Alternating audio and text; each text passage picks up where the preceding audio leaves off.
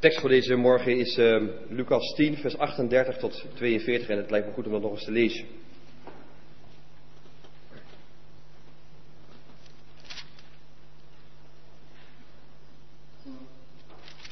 Staat dit. Toen ze vertrokken, ging hij een dorp in waar hij gastvrij werd ontvangen door een vrouw die Martha heette. Haar zuster Maria, die ging aan de voeten van de Heer zitten en luisterde naar zijn woorden, maar Martha werd helemaal in beslag genomen door de zorg voor haar gasten. En ze ging naar Jezus toe en zei: Heer, kan het u niet schelen dat mijn zuster mij al het werk alleen laat doen? Zeg tegen haar dat ze mij moet helpen. En de Heer zei tegen haar: Martha, Martha, jij bent zo bezorgd en je maakt je veel te druk. Er is maar één ding noodzakelijk. Maria heeft het beste deel gekozen en dat zal haar niet worden ontnomen. Zover lees ik uit de Bijbel.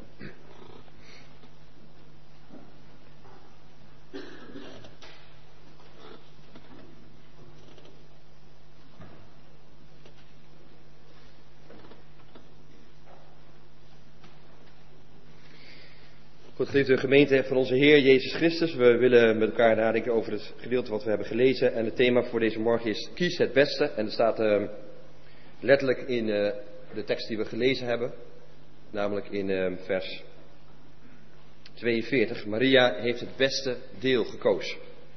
En dat is dus ook het thema voor deze dienst: kies het beste.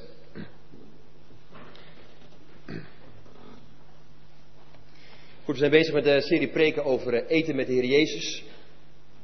En wat we doen in die serie is dat we steeds een kijkje nemen in de keuken van de Heer Jezus. En als we een kijkje nemen in de keuken van de Heer Jezus, dan worden we ook uitgedaagd om ook een kijkje te nemen in onze eigen keuken. De keuken van de kerk, zeg maar. En willen we ons graag laten inspireren door de Heer Jezus. Hoe gaat de Heer Jezus om met zondaars? Hoe gaat de Heer Jezus om met allerlei mensen? En hoe gaat de Heer Jezus in dit verhaal dan om met Maria en Martha?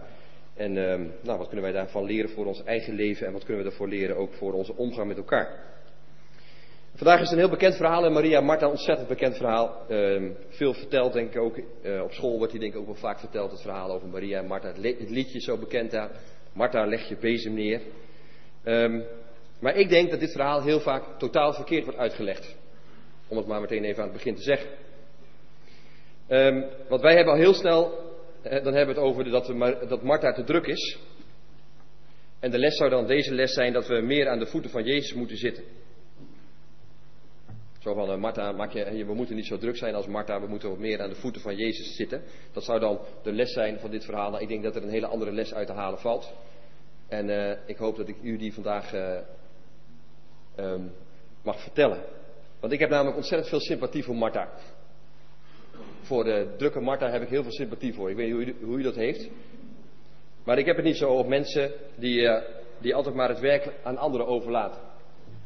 U wel? Daar kan ik me echt soms aan ergeren. Weet je wel? Er moet van alles gebeuren. En sommige mensen die gaan dan lekker achterover liggen in de bank. Of die zitten maar wat en die zitten maar wat te kletsen. En ze laten andere mensen maar rennen en rennen. Ik heb echt veel sympathie voor Martha. En volgens mij heeft Jezus ook veel sympathie voor Martha. Want daar begint namelijk onze tekst mee. Want dat staat als eerste in de tekst. Wat staat er als eerste in de tekst? Als eerste staat er dit in de tekst. Toen ze verder trokken, ging hij het dorp binnen waar hij gastvrij werd ontvangen door een vrouw die Martha heet. Dat is hartstikke positief. Toch? Hier werd hij gastvrij ontvangen door een vrouw die Martha heet. En die gastvrijheid, dat is de Oosterse gastvrijheid, dat is een prachtige gastvrijheid. Kijk, onze gastvrijheid bestaat vaak uit een kopje thee en één biscuitje. In het Oosten is dat gelukkig wat anders. Als je daar op bezoek kwam, zeg maar, dan werd er een uitgebreide maaltijd klaargemaakt. En gewoon prima. Dat was zoals het hoort, zeg maar. Gewoon, de koelkast werd opengetrokken en we kijken wat er allemaal nog is en we maken daar iets lekkers van. En daar was Martha mee bezig. Geweldig. Goeie actie van Martha. Ja, en dan moet je ook voorstellen dat Martha en Maria daar in dat huis leven. Martha was de vrouw des huizes, want dat betekent namelijk haar naam. Martha betekent vrouw des huizes. En dan komen er in één keer 12 of 13 hongerige kerels binnen. Hongerige mannen, Jezus met zijn discipelen. Nou, dan moet er nogal wat gebeuren natuurlijk, toch? Ze hebben net een heel eind gereisd, want er staat namelijk in de tekst ook dat Jezus onderweg is. Ze hebben net gereisd en ze hebben dus honger. En Martha gaat daarvoor bezig. Nou, dat allereerst even als intro. Dus ik probeer helder te maken dat de les misschien wel een beetje anders is dan u denkt. En ik hoop dat u dat ook meeneemt. Ik zal straks uitleggen waarom. Ik wil eerst even met u kijken naar de context. Want de context, zeg maar, dus het grotere geheel waar de tekst in staat, is namelijk erg belangrijk. En dat begint dan, ik pak de Bijbel er maar even bij, dan zal ik het even laten zien. Dan beginnen we even te lezen bij hoofdstuk 9.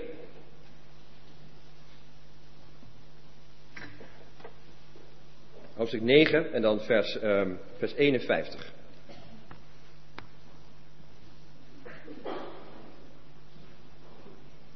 En er staat dit, hè, dus hoofdstuk 9, vers 51 staat dit. Toen de tijd naderde dat Jezus van de aarde zou worden weggenomen, ging hij vastberaden op weg naar Jeruzalem. Dat is, zeg maar, de situatie waarin we zitten.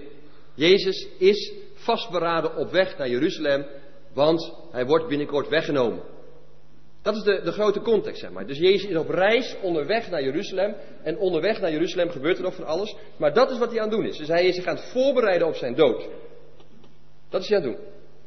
Ja, en je ziet dan, als je die verhalen daarna leest, zeg maar, dat Jezus de tijd die er nog rest gaat gebruiken om alle mensen voor te bereiden op de periode dat hij er niet meer is. Ja, dat is een belangrijk element. Dus de Heer Jezus die heeft nog maar weinig tijd.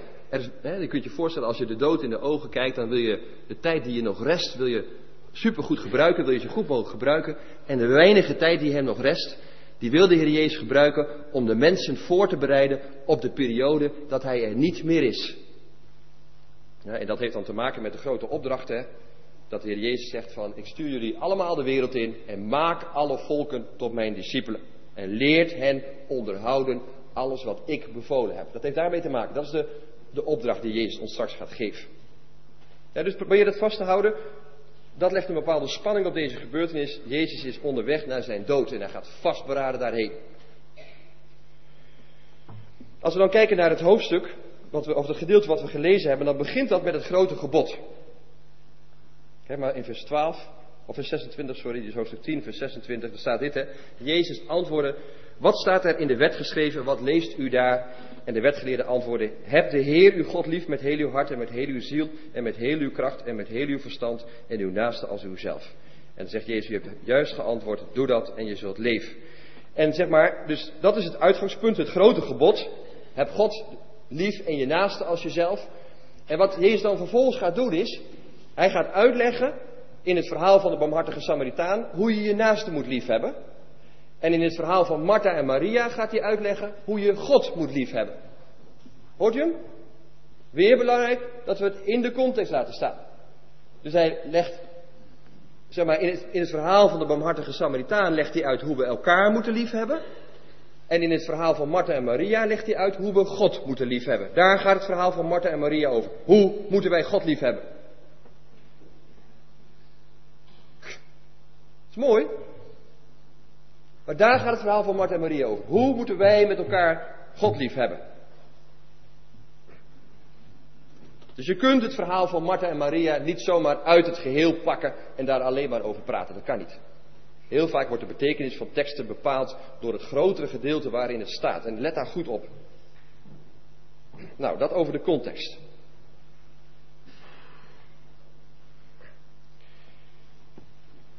Kijk, wat ik wil doen is, ik wil het hebben met jullie over 2 punten of 3 punten. Even kijken hoe ver we komen vandaag, deze morgen. Eerst over dienen. Ik wil het met jullie hebben over dienen. Daarna over goed is de vijand van het beste. Dus eerst over dienen, dan goed is de vijand van het beste. En daarna, wat houdt jou van Jezus af?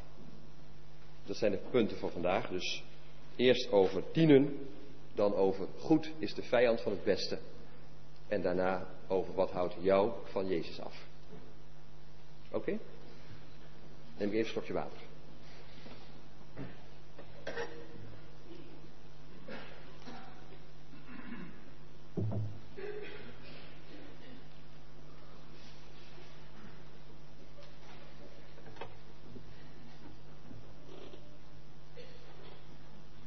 Kijk, Jezus heeft helemaal niets tegen het dienen van Martha. Echt niet. Zeg ik nog maar weer even helder, daar heeft hij niks tegen. Dat dienen van Martha is prachtig. Hè? De Heer Jezus waardeert de gastvrijheid van Martha. Dat vindt hij juist mooi. En vlak daarvoor heeft hij ook gezegd, hij heeft het gehad over die barmhartige Samaritaan. Dus en daarin heeft hij juist uitgelegd hoe belangrijk dienen is. Het kan niet waar wezen dat wij met een grote boog om allerlei mensen heen lopen. Het kan niet waar wezen. Dus hij heeft juist uitgelegd in het verhaal van de barmhartige Samaritaan hoe belangrijk dienen is, hoe belangrijk barmhartigheid is, hoe belangrijk ook ruimhartigheid is. Dan kan het niet waar wezen dat hij in het vervolg gaat zeggen, ja maar jongens, dienen is minder belangrijk. Dat kan niet.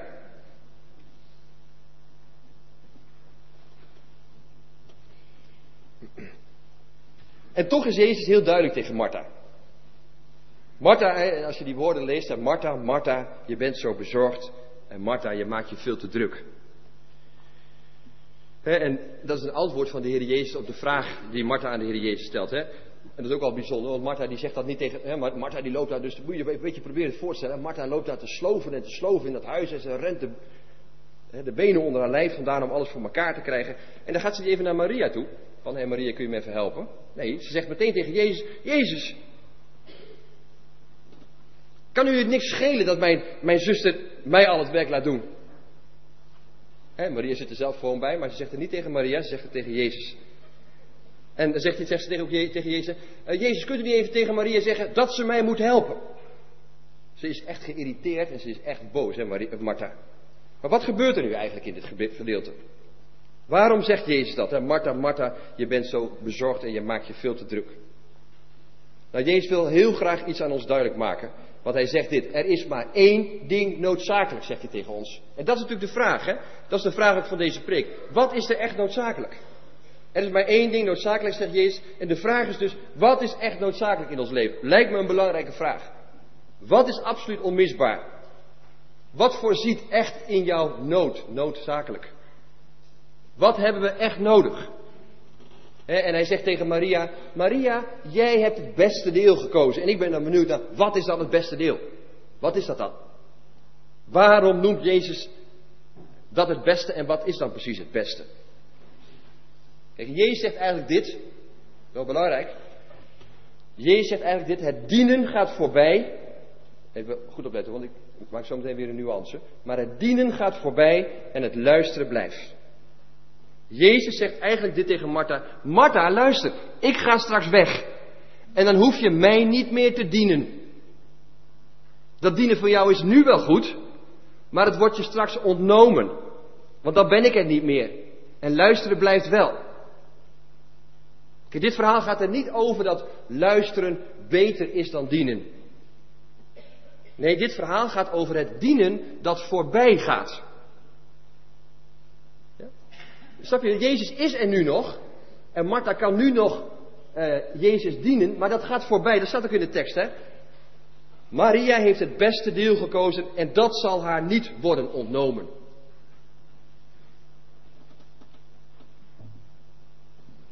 In dit verhaal gaat het dus over dienen wat voorbij gaat.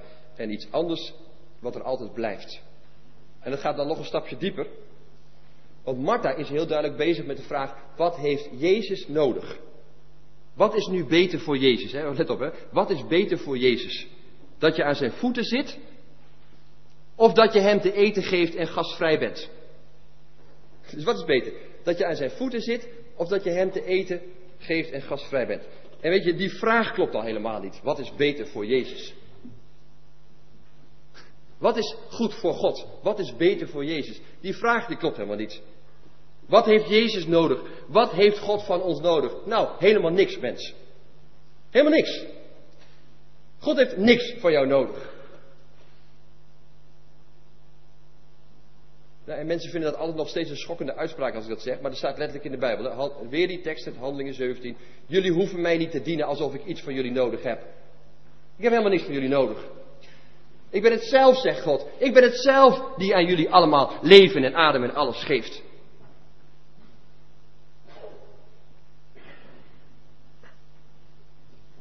Wat Martha mag leren is dat we Jezus niet hoeven te dienen, maar dat Hij er is om ons te dienen en om ons alles te geven wat nodig is. En dat is de diepe vraag waar het hier over gaat in deze tekst. Wat is God dienen precies? Weet u nog? Daar gaat het over die vraag. Je moet God liefhebben en je moet je naast liefhebben. Wat is God liefhebben? Wat is God dienen precies? Wat is God dienen? Nou ja, we vullen dat allemaal op onze eigen manier in. Moet je maar eens op een papiertje hebben. Hoe zie jij dat, het dienen van God? Wat is dat precies voor jou? Wat is het dienen van God precies voor jou? Is God dienen naar de kerk gaan? Is God dienen bidden? Is God dienen allerlei dingen doen? Wat is God dienen precies? Daar gaat het over, over die vraag. God dienen is God laten zijn wie hij wil zijn. De gevende, liefhebbende en genadige God. En weet je wat God nodig heeft? Helemaal niks, alleen maar dat we naar hem luisteren. Dat heeft God nodig. Dat heeft Jezus nodig. Dat wij naar hem luisteren.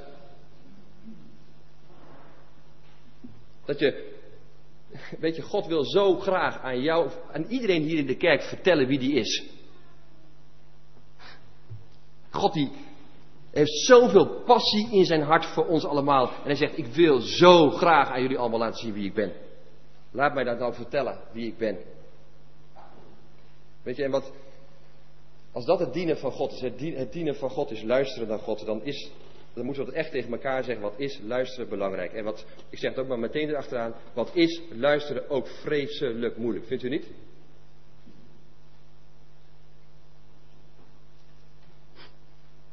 Gewoon al, kijk nou maar eens eventjes naar hoe dat gaat in je huwelijk.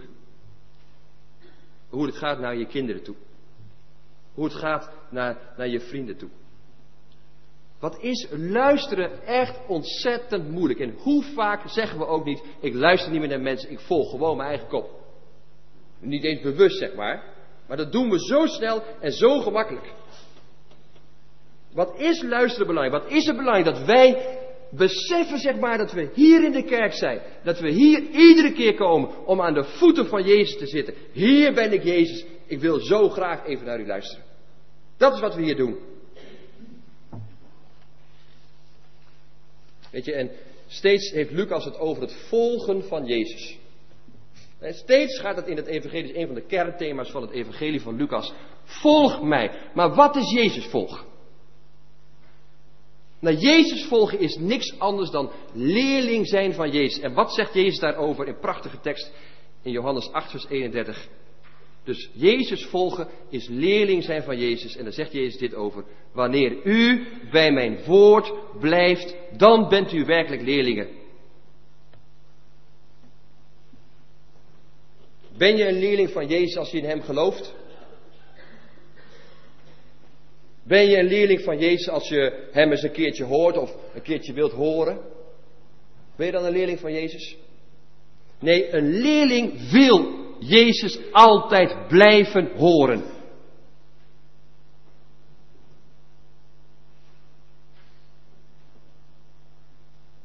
Dat zegt Jezus steeds. Blijf in mijn woorden en mijn woorden moeten in jullie blijven. Ja, en natuurlijk, ik bedoel, kijk, laten we eerlijk zijn, Maria die kan daar echt live, zeg maar, even lekker aan de voeten van Jezus gaan zitten. Nou, ik zou er alles voor over hebben om gewoon één keertje, een kwartiertje, echt live aan de voeten van Jezus te kunnen zitten. U niet? Stel je voor dat je daar een reis heen kon boeken, joh. Hé. Met Oa de reis. Stel je voor, een kwartiertje echt live aan de voeten van Jezus. Maar kunnen wij nog aan de voeten van Jezus zitten zoals we hier zitten in de kerk? Kan dat? Ja, dat kan. He, wij zijn discipelen. Dat is zo, weet je wel, er is een bekend boek van Dallas Willard. Die heeft een boek geschreven, de Divine Conspiracy, mag je wel vergeten. Maar dat gaat helemaal over discipelschap. En hij zegt, en de grote olifant in de kerken is het non-discipelschap van de christenen. Met andere woorden, het grote probleem in de kerken, zegt hij daar, is dat we te weinig bezig zijn met discipelschap. Met leerling zijn van Jezus. Wij mogen leren onderhouden alles wat hij heeft bevolen. We moeten achter de meester aan, maar dan moet je hem ook voorop laten gaan. Kijk, een bijbelstudie, weet je wat, we doen dan bijbelstudie met elkaar, in de kringen, hopelijk ook wel thuis. Maar bijbelstudie is niet een stukje lezen en er een beetje technisch over praten. Zo van, sap het allemaal en zijn er nog problemen waar te nemen? Nee, bijbelstudietijd, dat is ontmoetingstijd. Ik ontmoet nu hier de grote Heer Jezus. Dat is bijbelstudietijd. Bijbelstudietijd is dat je zegt van jongens, vanavond kring, vanavond hebben we met elkaar een afspraak met Jezus. We willen de contacten met Jezus versterken en we willen naar Hem luisteren. En dan zeggen we, heb je geen zin in de kring? Zeggen we, ja, ik heb geen zin in de kring vanavond. En waarom hebben we dan geen zin in de kring? Omdat het gaat over alles en nog wat, maar het moet gaan om het luisteren naar Jezus. Jezus, hier zijn wij. Wij willen vanavond even luisteren naar U. We willen genieten van ons samen zijn. Door de Bijbel wordt je kennis gevoed en je relatie verbeterd en de liefde tot Jezus versterkt. En te vaak zien wij de Bijbel zelf als het voedsel. De Bijbel is niet het voedsel. Het woord van God is niet het voedsel. Ja? Want dan denk je, als je de Bijbel zelf ziet als voedsel, dan denk je dat je, als ik iedere dag maar een stukje lees, dan komt het wel goed. Nee, de Bijbel is niet het voedsel. Jezus zegt dit, ik ben het brood, zegt hij. Ik ben het brood van het leven. Ik ben de opstanding en het leven. Maar de Bijbel is een middel waardoor we naar God en naar Jezus kunnen luisteren.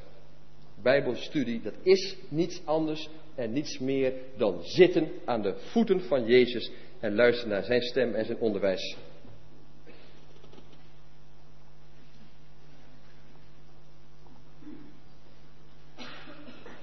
Weet jij, waarom is dat zo belangrijk dat we luisteren?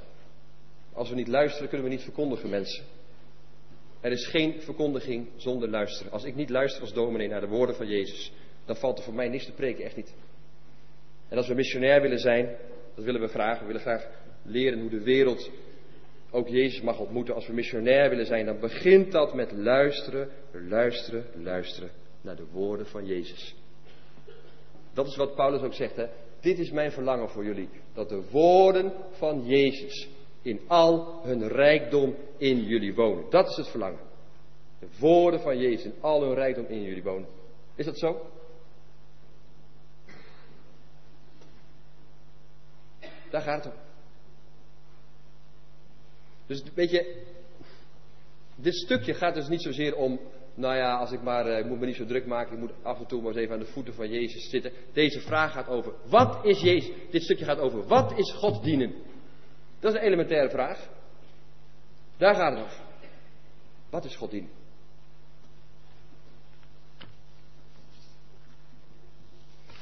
Nou, wat over dienen.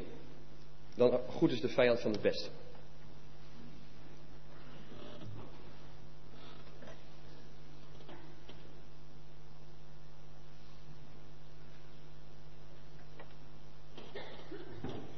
En Jezus heeft het dus hier over, hè. Er is maar één ding noodzakelijk.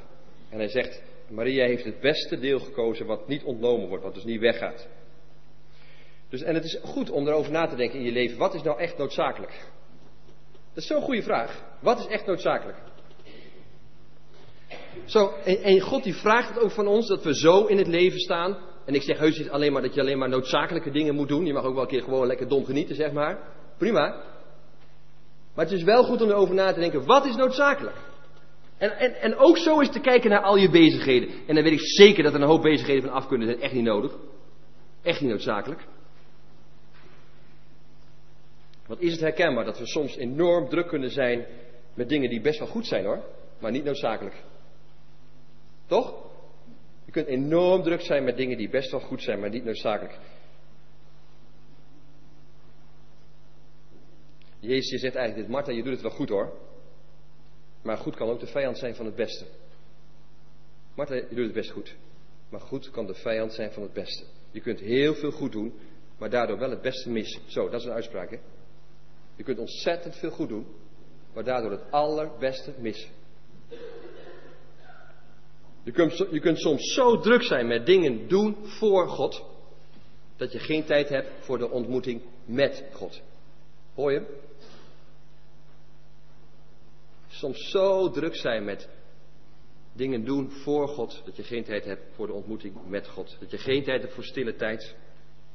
Dat je geen tijd hebt voor even lekker zitten, even luisteren. Even aan de voeten van Jezus zijn. Even op het strand liggen en je koesteren in de zon van Jezus. Heerlijk.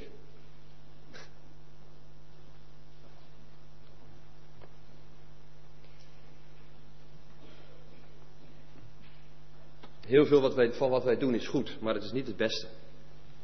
En God, dat is wat Jezus, God de Vader is de landman. En de landman gaat met zijn snoeimes het woord door jouw leven heen. En soms dan snijdt de landman ook goede dingen weg uit ons leven. Echte goede dingen weg.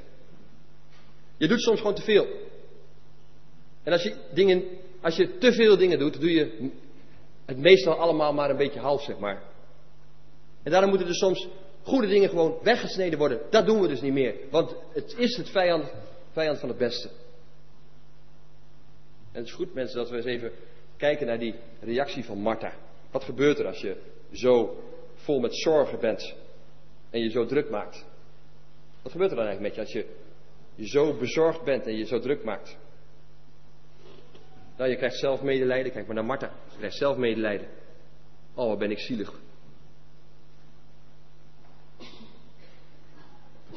Martha wordt boos op andere mensen. Want als je altijd maar met anderen, zeg maar, als je aandacht altijd maar door allerlei dingen in beslag genomen wordt, dan ontstaat er druk in je leven. Dan ontstaat er spanning. En hoe harder ze werkt, hoe bozer ze wordt. En je ziet het ook voor je, hè? Eerst dan loopt ze nog redelijk netjes door, stampvoetend door het huis heen. Een rood gezicht. Je ziet het gewoon voor je gebeuren. Hè, want als je, het is een bekende uitspraak, burn-out is burn-up. Dus als je moe wordt, dan reken maar dat er dan een keer een beste uitbarsting komt. Ja, en als je wordt niet alleen maar boos op anderen, maar er ontstaat ook heel veel spanning met andere mensen. Nou, herkenbaar toch? Spanning, druk, druk, druk. Spanning met je man, spanning met je kinderen. Oh, overal spanning. Wat is het allemaal herkenbaar? Toch? En als jij druk bent, dan wil je ook dat anderen druk zijn. Zo zijn we ook nog wel. Ik ga niet alleen druk zijn. Moet je kijken hoe ik ren. En jij gaat alleen maar naar de kring. Weet je, naar Bijbelstudie. Kom op, man.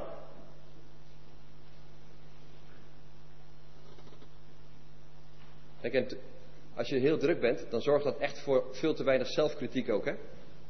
Martha die heeft wel heel veel kritiek op Maria. Maar kijk nou eens naar jezelf, Martha. Kijk nou eens naar jezelf. Kijk, en we hoeven onze manier van dienen niet op te leggen aan anderen. Zo van Martha, die dient op haar manier. Maar dus moet Maria dat ook doen. Dat doen we heel vaak, hè? Ik doe het op een bepaalde manier, dus moet jij het ook zo doen. Ik denk op deze manier, zo moet jij ook denken. Normaal. Het zijn allemaal anders hier in de kerk. Je hebt doeners, je hebt denkers, je hebt dromers. Ga ze maar door. Allemaal verschillende mensen. Gelukkig is het met Martha wel goed gekomen overigens, hoor. Als je leest Johannes 11, dan doet Martha een prachtige uitspraak. Ik geloof dat u de Christus bent, de Zoon van God, die in deze wereld is gekomen. Het is misschien wel een beetje tot rust gekomen. Gelukkig maar. Het is goed om te kijken naar je eigen irritatie, naar je eigen onrust, naar je eigen boosheid, als dat er is in je leven. Hè? Doe iets met je irritatie. Doe iets met je boosheid. Doe iets met je drukte. Want dat is zo'n duidelijk signaal. Doe daar wat mee. Neem even de tijd om daarover na te denken. En dan kom je vanzelf alweer uit bij de vraag, wat is nou eigenlijk precies God dienen? Dat is de kernvraag. Hè? Wat is nou eigenlijk precies God dienen? Is dat de benen onder je lijf vandaan hollen voor God? Is dat de bedoeling van God dienen? Het dienen van God. Dat is het leven van genade, mensen. Dat is het dienen van God. En het dienen van God, dat is rust. Kom, zegt God, ga in tot mijn rust, Hebreeën 4. Dat je kijkt naar wat God geeft en dat je daar iets mee doet. Wat houdt jou van Jezus af? Er kunnen heel grote zonden zijn in mijn leven die mij van Jezus afhouden. Dat kan heel goed. Maar dat kan ook simpel iets heel anders zijn. Gewoon drukte.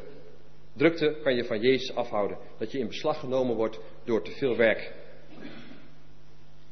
En ik vind het ook prachtig, zeg maar, dat hier dan juist het huishoudelijke werk wordt genoemd.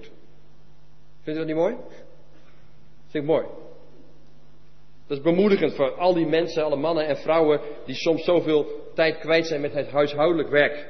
Wat kun je daar soms ontzettend van balen, niet? Weer afwassen, weer strijken, weer een wasje doen, weer een plee schoonmaken. Ik word geleefd. Druk, druk, druk. Dat is ook vaak dan ook nog heel stoer, hè? Want druk zijn is in deze tijd een statussymbool. Hoe is het met jou? Ja, goed. Wel heel druk, maar... Ja, het is echt een soort statussymbool, toch? Want als je druk bent, ben je heel belangrijk. En het maakt je populair. En het geeft je aanzien. En het geeft je zekerheid. Ik ben druk. Weet je, het is een zeer goed excuus om niet met de belangrijkste dingen in het leven bezig te zijn. Je gaat wel naar de kerk, maar je hoort te weinig omdat je de hele week druk bent. Je hoofd zit zo ontzettend vol. Er is helemaal geen ruimte in je hoofd. Weet je, de duivel die kan jou het geloof nooit afpakken. Nooit. Maar hij kan je wel afhouden van Jezus door je tijd te roven. We hebben het echt nodig om ruimte te maken in ons leven. Om rust te nemen. En als jij ook zo iemand bent die altijd heel stoer het heeft over... hoe gaat het met je? Ja, ik ben druk. Dan zou ik je toch echt willen aanbevelen om daar iets aan te doen.